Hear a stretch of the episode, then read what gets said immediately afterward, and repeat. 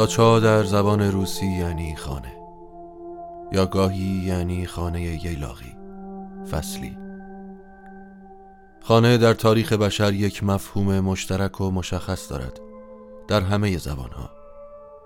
خانه جایی است که انسان در آن احساس امنیت می کند معوایش آنجاست. آنجاست که آرامش دارد.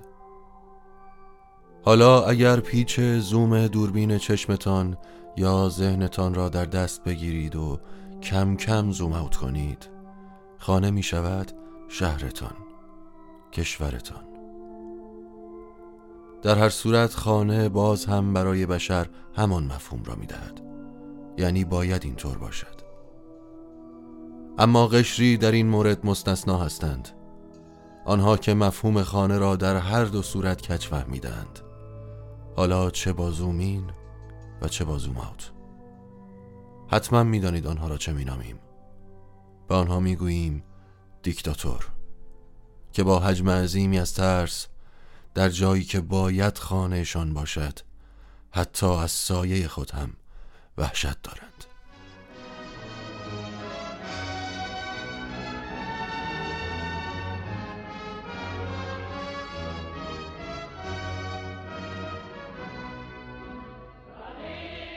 فرزندان آزاد یک دولت بی سابقه امروز ما آهنگ غرور آفرین خود را می‌خوانیم.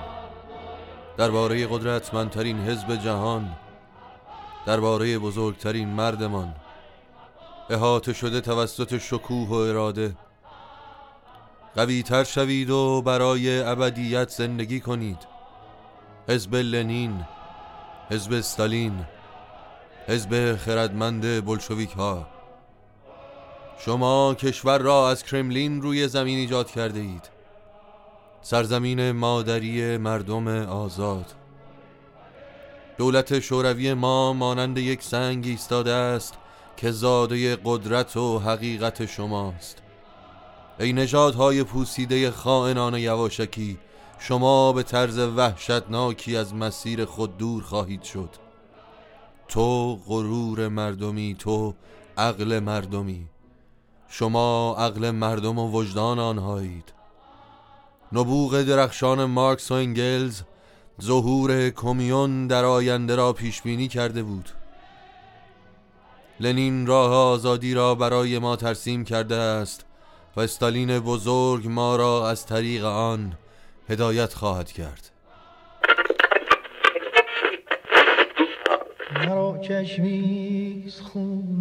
سلام. سلام به زن زندگی آزادی. اینجا کره زمین شما پادکست آوند رو میشنوید. به مسیری که شیره خام از ریشه به برگا می‌رسه میگن آوند. اینجا کره زمین. از آخرین اپیزودی که از پادکست آوند پخش شد تعدادی از جوانای ایران کشته شدند. تعدادی از کودکان ایران کشته شدند. تعدادی از مردم ایران زندانی شدند. ایران کشوریه که یک میلیون و ششصد و هزار و صد و و پنج کیلومتر مربع از سطح کره زمین رو گرفته. خوش اومدید. نوش گوشتون.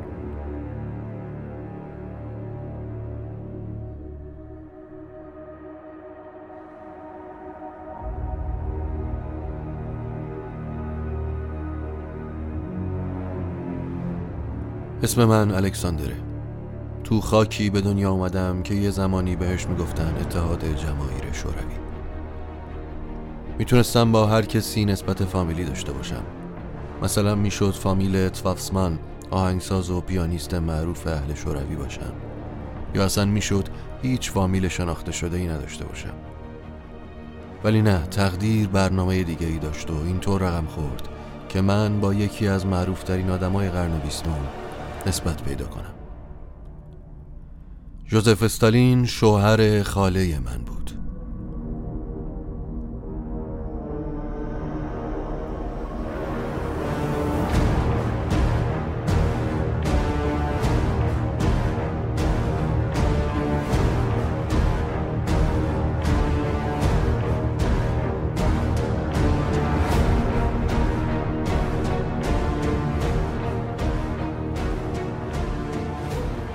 از استالین خیلی چیزا واسه گفتن دارم اما حالا می‌خوام از یه روز خاص بگم. از 24 نوامبر 1938 تا اون روز شده بود ده سال که استالین به شوروی حکومت می‌کرد. اتحاد جماهیر شوروی سوسیالیستی به بزرگی یک شیشم خشکی های جهان و از حدود 15 کشور مستقل امروزی تشکیل شده بود. با 11 تایم زون یا همون تفاوت ساعت مختلف. و این بزرگترین امپراتوری تاریخ بشر بود.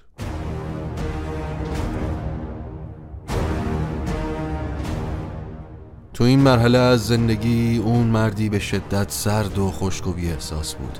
یه هیولا یه ماشین. اصلا به همین خاطر اسمش شده بود استالین. استالین یعنی مرد پولادین. جالبه که بدونین این اسم خودش واسه خودش در زمان انقلاب روسیه انتخاب کرده بود. زمانی که تصمیم گرفت قدرت مطلق و دست بگیره هیچ چی جلودارش نبود. طولی هم نکشید که اطرافیانش حتی نزدیکترین آدما بهش متوجه شدن که استالین هرگز قدرت مطلق رو رها نخواهد کرد. اون اوج یه دیکتاتور تمامیت خواه بود. اون عمیقا باور داشت که توسط نیروهای ماورایی برای دگرگون کردن جامعه و ساختن جهانی ایدال یعنی کمونیسم انتخاب شده. اون می‌خواست یه انسان جدید خلق کنه. انسانی که منضبطه مطیع سخت گوشه و با چشم و دهنی بسته مطیع حزب یعنی استالینه واسه انجام این پروژه عظیم استالین باید همه چی و قبل از اینکه می‌تونست از نو بسازه نابود کنه. باید همه امتیازها و برتریا رو از بین می‌برد. همه خائنا رو حذف می‌کرد و اگه لازم بود این آمادگی رو داشت که کاری بکنه که انگار نصف جمعیت شوروی هیچ وقت وجود نداشتن. یک سال و نیمی می‌شد که استالین سیستمی رو درست کرده بود و پیش می برد که اسمشو گذاشته بود پاکسازی بزرگ. بین جولای 1937 تا نوامبر 1938 اون 800 هزار روس رو ادام کرده بود. 15 قربانی در هر روز یک قربانی در هر 57 ثانیه.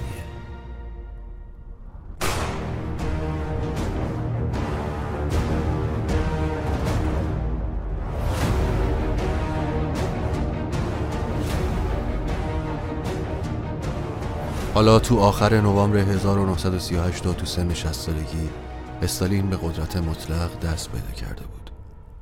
اون همه دشمنای خودش چه اونایی که واقعی بودن و چه اونایی که خیال می‌کرد دشمنشن نابود کرده بود.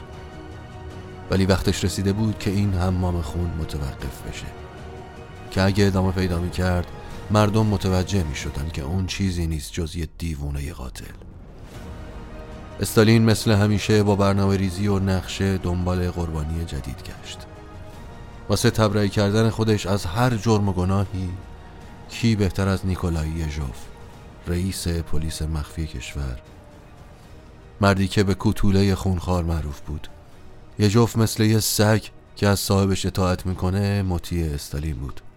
به دستور استالین هزاران نفر انسان بیگناه و شکنجه و با دست خودش به قتل رسونده بود. اما حالا وقتش بود که همه چیز به گردن اون انداخته شه وقتش بود به مردم گفته شه که یژوف همه این جنایات سر خود و بدون اطلاع استالین انجام بده به زودی نوبت خود اون بود که با شکنجه و مرگ روبرو شد.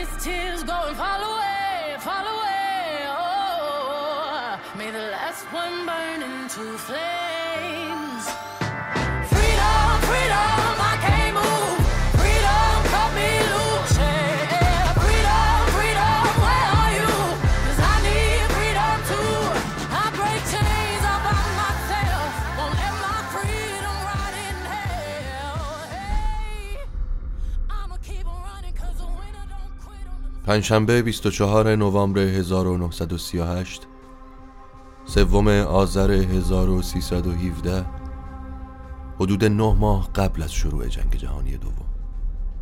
اینجا چند کیلومتری جنوب مسکو. پیکی از کرملین بسته ای رو به داچا یا همون خونه استالین آورده. اما وقتی میگم خونه تصور نکنید راجع به یه جای 300 متری حرف می‌زنم. نه هم مقر ببینیدش هم کاخ. استالین به طرز دیوونه کننده و پارانویدی زندگی می‌کنه. انگار وسط جنگل پنهون شده باشه. با ضد هوایی از محل سکونتش محافظت میشه. یه نیروی امنیتی متشکل از 300 سربازم احاتش کرده. هیچکس حق ورود به ویلا رو بدون اجازه خاص دیکتاتور نداره. به جز والنتینا. والنتینا در ظاهر فقط پیش خدمتشه اما اونه که حق دسترسی بدون اجازه قبلی به همه جا رو داره.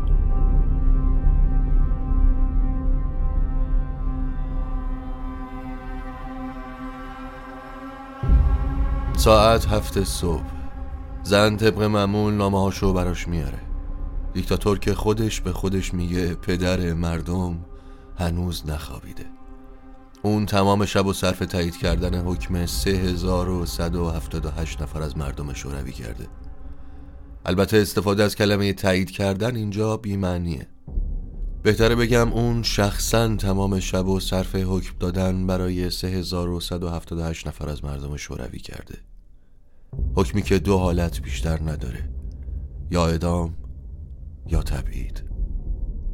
ولی اون این کار طولانی و پردردسر رو که تموم نشدنی به نظر می‌رسه با حوصله تموم انجام میده. دیکتاتور مرد دقیقیه. توی لیستش دونه دونه اسم محکوما رو می‌خونه و اگه جلوی اسمشون زب در زد یعنی تبعید و اگه روشون خط کشید یعنی اعدام. اما بالاخره کار روزانه 16 ساعتش تموم میشه. یه جفت رو ساعت 6 عصر به دفترش احضار کرده. اما قبل از اینکه نقشش رو عملی کنه روی مبل دفترش دراز می‌کشه و چند ساعتی آروم میخوابه. چون همونطور که خودش بارها گفته بزرگترین لذت اینه که قربانی خودت انتخاب کنی ضربت رو آماده کنی انتقامت رو بگیری و بعد به رخت خواب بری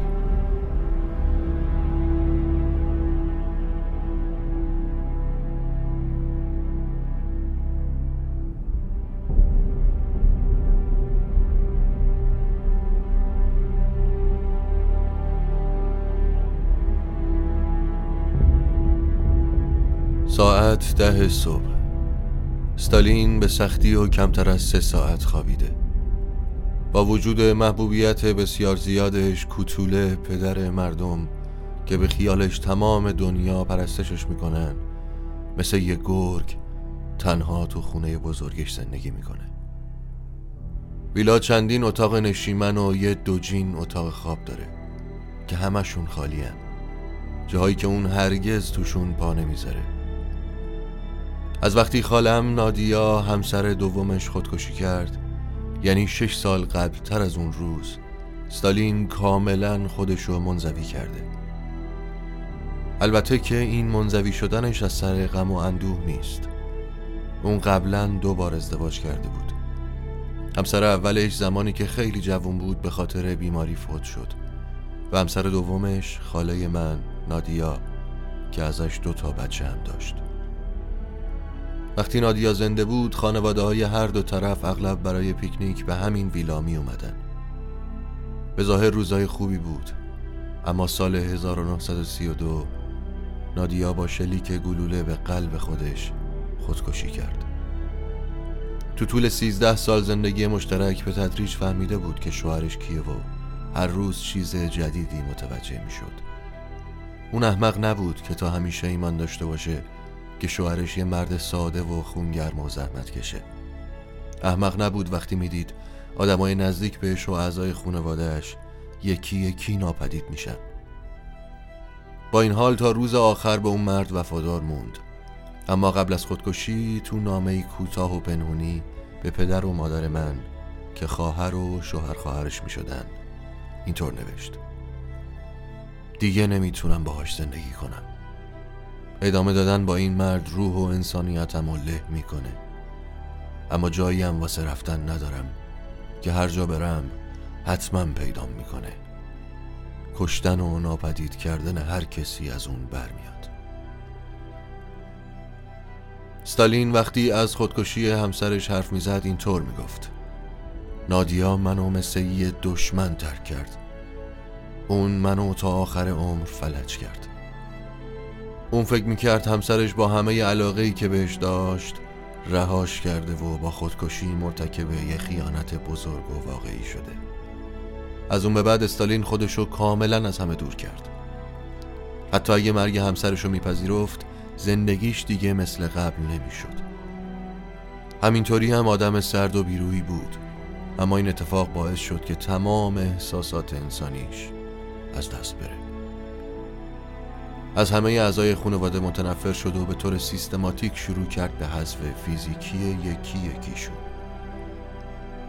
یه زمانی همیشه دوستا و فامیل دورش بودن اما امروز فقط یک نفر هست که بهش اعتماد داره. پیش خدمتش والنتینا. اون کسیه که روزانه ازش مراقبت می‌کنه بی سواد و ساده لوحه. همیشه هم لبخند آرومی رو صورتشه و ضمن اینکه هیچ علاقه هم به سیاست نداره.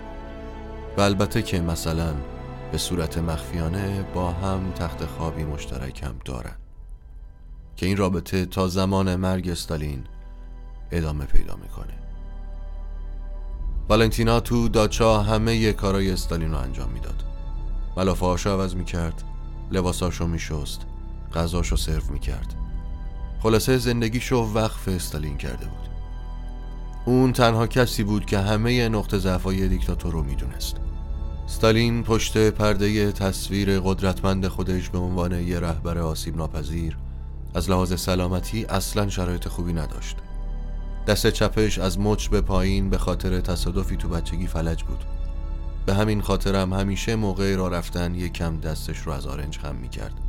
معلوم بود که از لحاظ روحی به شدت اذیتش می‌کنه. ضمن اینکه عفونت مزمن گلو قارچ های شدید پوستی و انصداد عروق هم داشت. که همه اینا نیازمند رسیدگی و درمان روزانه بود. اما والنتینا با اشتیاق بهش می‌رسید. دیوونه وار دوستش داشت و مثل یه بت میپرستیدش. در مقابلم دقیقا نوع زنی بود که دیکتاتور خیلی میپسندید. یه زیبای کلاسیک روسی با پایین تنهی پر موهای پلنده بافته شده و صورتی که خندیدن و دوست داشت. تو اون سالا والنتینا چندین بار سخت جنین کرد. همه هم می‌دونستن پدر بچه کیه. زن سه روز ناپدید می‌شد و بعد برمیگشت. انگار که هیچ اتفاقی نیفتاده.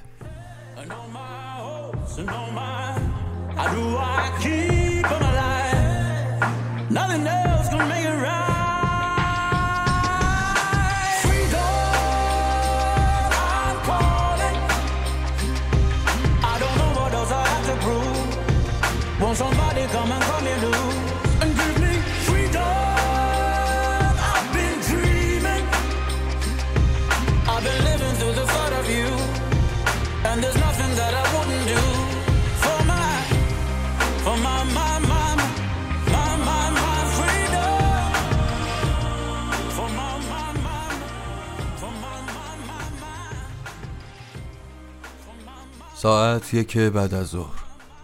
دقیقا تو همون روز 24 نوامبر 1938 مادرم اوگنیا در حال مرتکب شدن اشتباهی مرگباره. استالین اوگنیا رو که ترس تو صورتش معلومه و واسه این ملاقات غیرمنتظره به داچا اومده به سردی میپذیره. قبلا گفتم که اون از کل خونواده دو همسر سابقش متنفر شده بود. ترس مادرم هم بیدلیل نبود. آخه بخشی از خانوادهش قبلا توسط استالین اعدام یا به گولاک فرستاده شده بودن. اون حتی مشکوک بود که مسموم کردن پدرم تو چند روز قبل که ازش جون سالم به در برده بود هم کار استالین بوده. با این حال اون روز اومده بود اونجا که نامه ای از خاله بزرگترم ماریا رو به دیکتاتور بده. ماریا که بدون هیچ دلیلی به گولاک فرستاده شده بود. به اردوگاه های کار اجباری استالین تو سیبری می‌گفتن گولاک. شرایط زندگی تو گولاک ها وحشتناک بود. روزای کاری دوازده ساعته بدون غذای کافی تو دمای هوایی که تو زمستونا به پنجاه درجه زیر صفرم می‌رسید. احتمال زنده برگشتن زندانیا از گولاک تقریبا هیچ بود. دلیل مرگ سرما گرسنگی بیماری. خستگی یا ناامیدی. خالم با هزار درد سر موفق شده بود از گولاک برای مادرم نامه ای بفرسته و تو نامه به استالین التماس کرده بود که آزادش کنه. تو خطی از این نامه اینطور نوشته بود.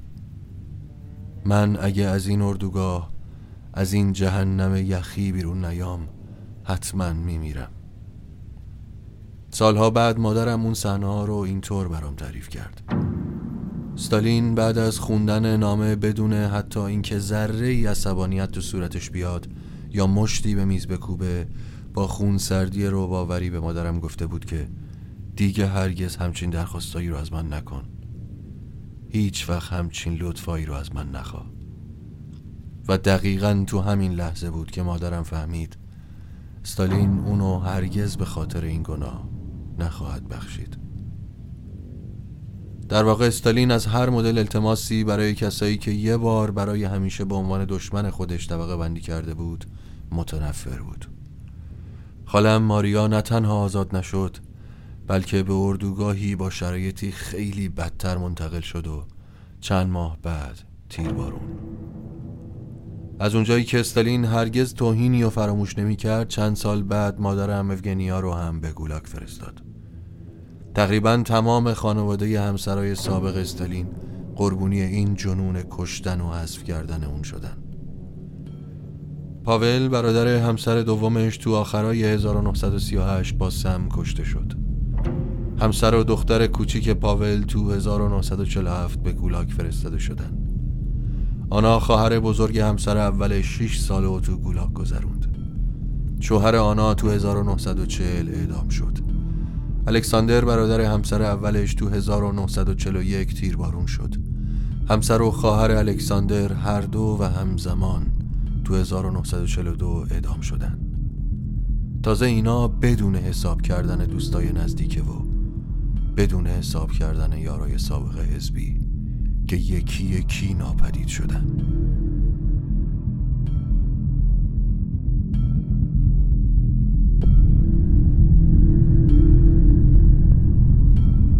خود استالین توی فضای خانوادگی پر از ناامنی و خشونت بزرگ شده بود. اون تنها بازمونده یه سفرزند خانواده بود. دوتای دیگه تو بچگی و بر اثر بیماری از بین رفته بودن. پدرش کفاش بود. یه الکلی تمام ایار که جوزف و مدام کتک می‌زد. که البته تو ده سالگی استالین مرد. مادرش خوندار بود و با کلی زحمت بالاخره موفق شد پسر رو تو مدرسه مذهبی کلیسا ثبت نام کنه. که بتونه کشیش شه. ولی استالین کوچیک با اون همه هوش به خاطر ایده های خرابکارانه ای که داشت بعد از هشت سال تحصیل دینی از اون مدرسه اخراج شد. و این شد شروع آشناییش با مارکسیزم.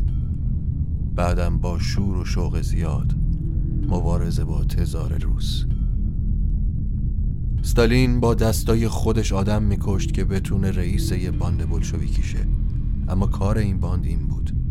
اونا برای تأمین مالی حزب لنین بانکا رو غارت می‌کردن به روستاها حمله میبردن و نقشه ترور میکشیدن و خودشون اجراش می‌کردن. بعد از سقوط تزار و وقتی بلشویکا به قدرت رسیدن لنین استالین جوون رو به یکی از مقامای ارشد حزب تبدیل کرد. با این حال خود لنین قبل از مرگش می‌خواست از جانشین شدن استالین جلوگیری کنه. تا جایی که تو وسیعت نامش اینطور می نویسه که استالین خیلی بیرحمه. باید جلوی قدرت گرفتنش گرفته شه.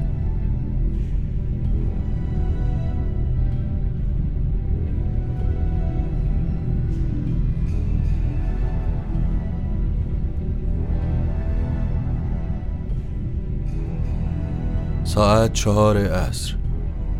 مثل هر روز این وقتی که استالین توی دفتر کارش تو کرملین مشغوله.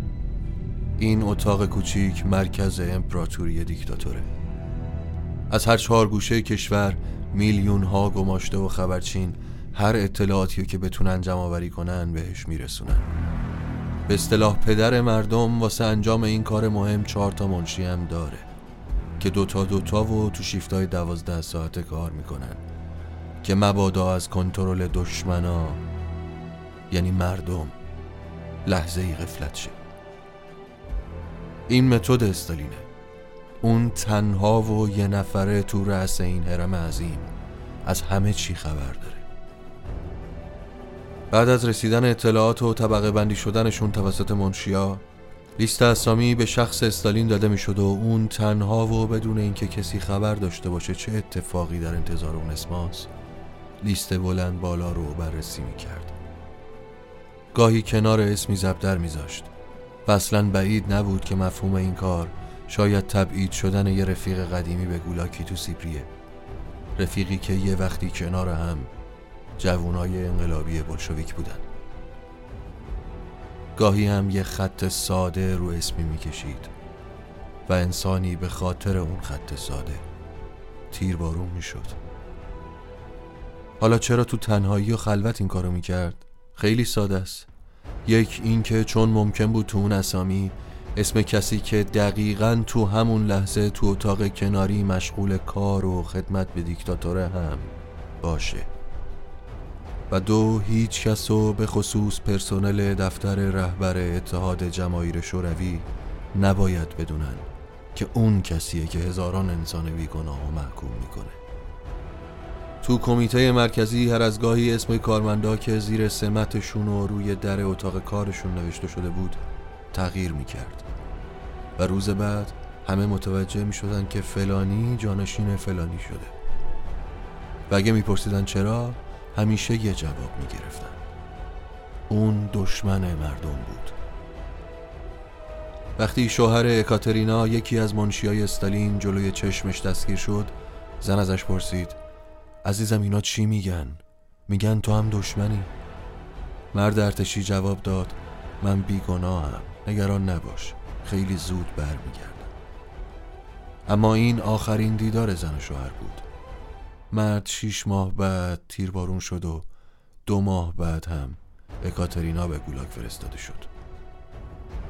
تک تک اون خبرچینا و گماشته ها واسه تایید اجرا شدن حکمایی که استالین داده بود به سراسر کشور اعزام می شدن این کاری بود که دیکتاتور واسه هم دست کردن اونا و اینکه به وقتش قربانی داشته باشه انجام می‌داد.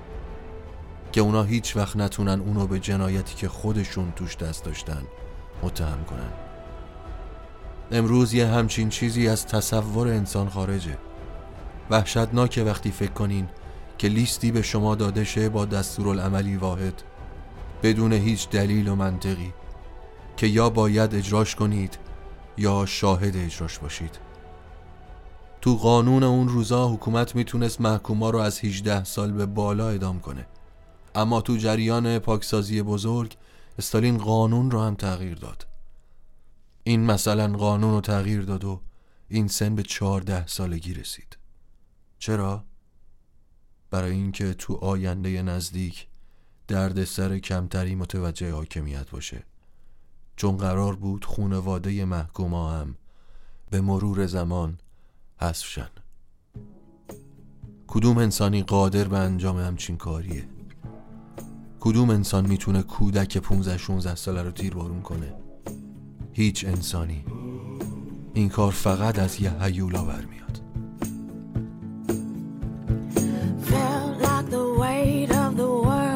Was on my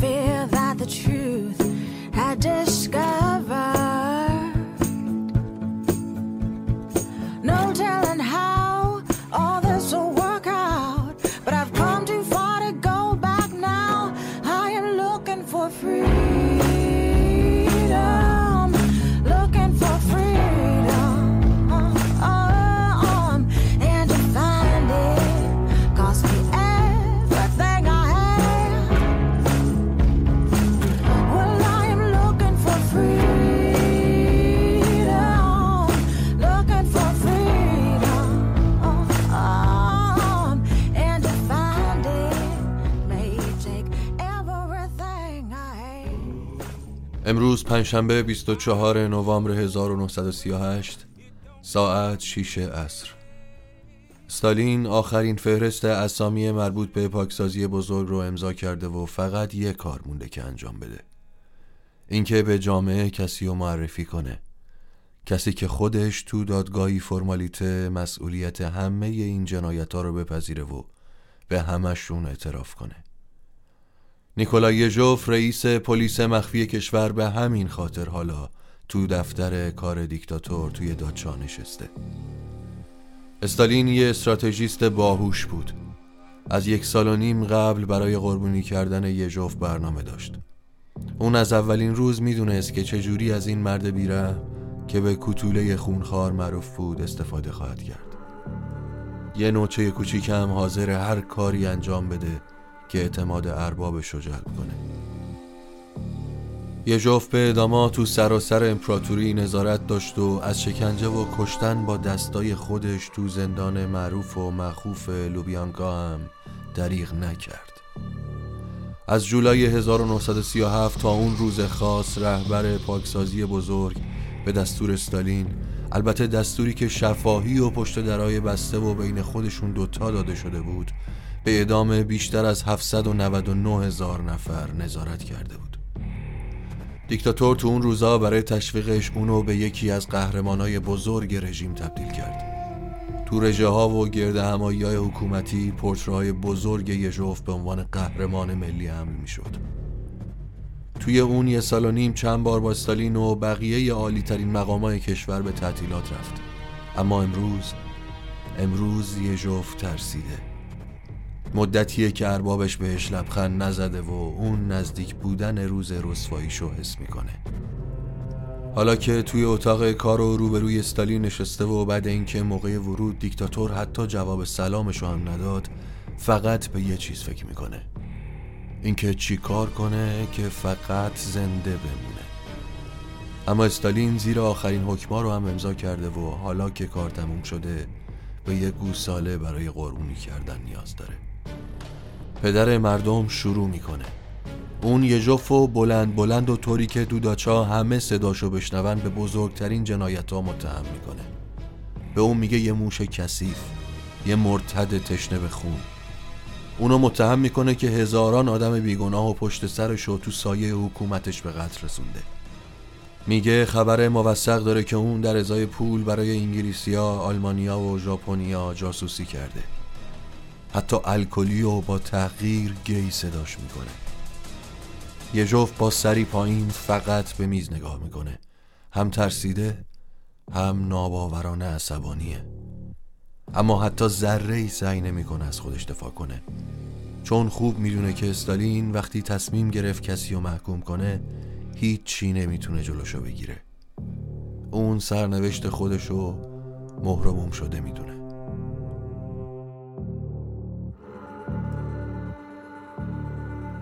حالا یه جفت می‌تونه درک کنه که اون همه انسان بیگناه این لحظه از زندگیشون چه حسی داشتن. چون الان فقط نگران دختر ده سالش ناتالیاست. اون ناتالیا رو میپرستید. هر بار که دختر بچه رو می‌دید لبخند روی صورتش بزرگ و بزرگتر می‌شد. آدم از خودش می‌پرسه همچین چیزی چطور ممکنه؟ مگه میشه آدم از یه طرف اونطور کثیف به پیر و جوون رحم نکنه بعد با دختر بچه خودش این حالو داشته باشه. یه جفت تو کل زندگیش سه سال مدرسه رفته بود. در واقع آدم کوچیکی بود که به بالاترین سطح قدرت رسیده بود. البته این دقیقا همون کیسی بود که استالین برای انجام پروژش نیاز داشت. کسی که کور کورانه کوچیکترین دستورا رو بدون هیچ سوالی اجرا کنه.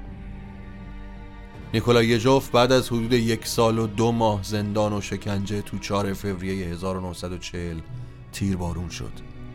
قبل از اعدام تنها درخواستش این بود که خونوادش مخصوصا دخترش ناتالیا در امان بمونه. اما بعد از اون اتفاق ناتالیا تا زمان بلوغ به پرورشگاهی تو نقطه‌ای دور افتاده تو شمال روسیه فرستاده شد و دیگه هرگز اجازه پیدا نکرد از اسم فامیلی یژوف استفاده کنه.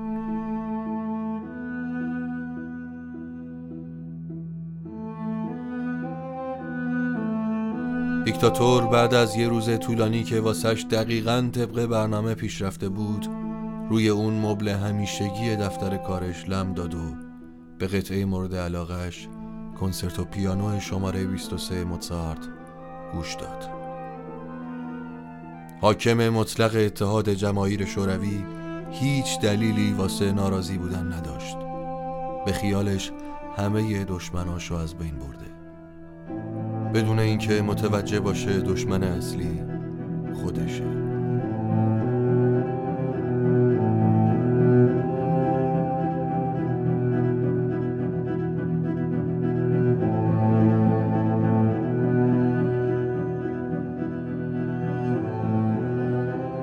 استالین تو 74 سالگی و تو مارچ 1953 به همون شیوهی که حکومت می‌کرد توی دفتر کارش به دلیل سکته مغزی تنها مرد. و 38 سال بعد شوروی که یکی از دو ابرقدرت اون روزای جهان بود فرو باشید حتی شوروی یکی از ابرقدرت‌های جهان پیروز جنگ جهانی با اون همه منابع و داشتن حدود 60 هزار سلاح هسته‌ای تو آخرای دهه 80 میلادی بعد از ظلم دووم نیاورد و فرو پاشید.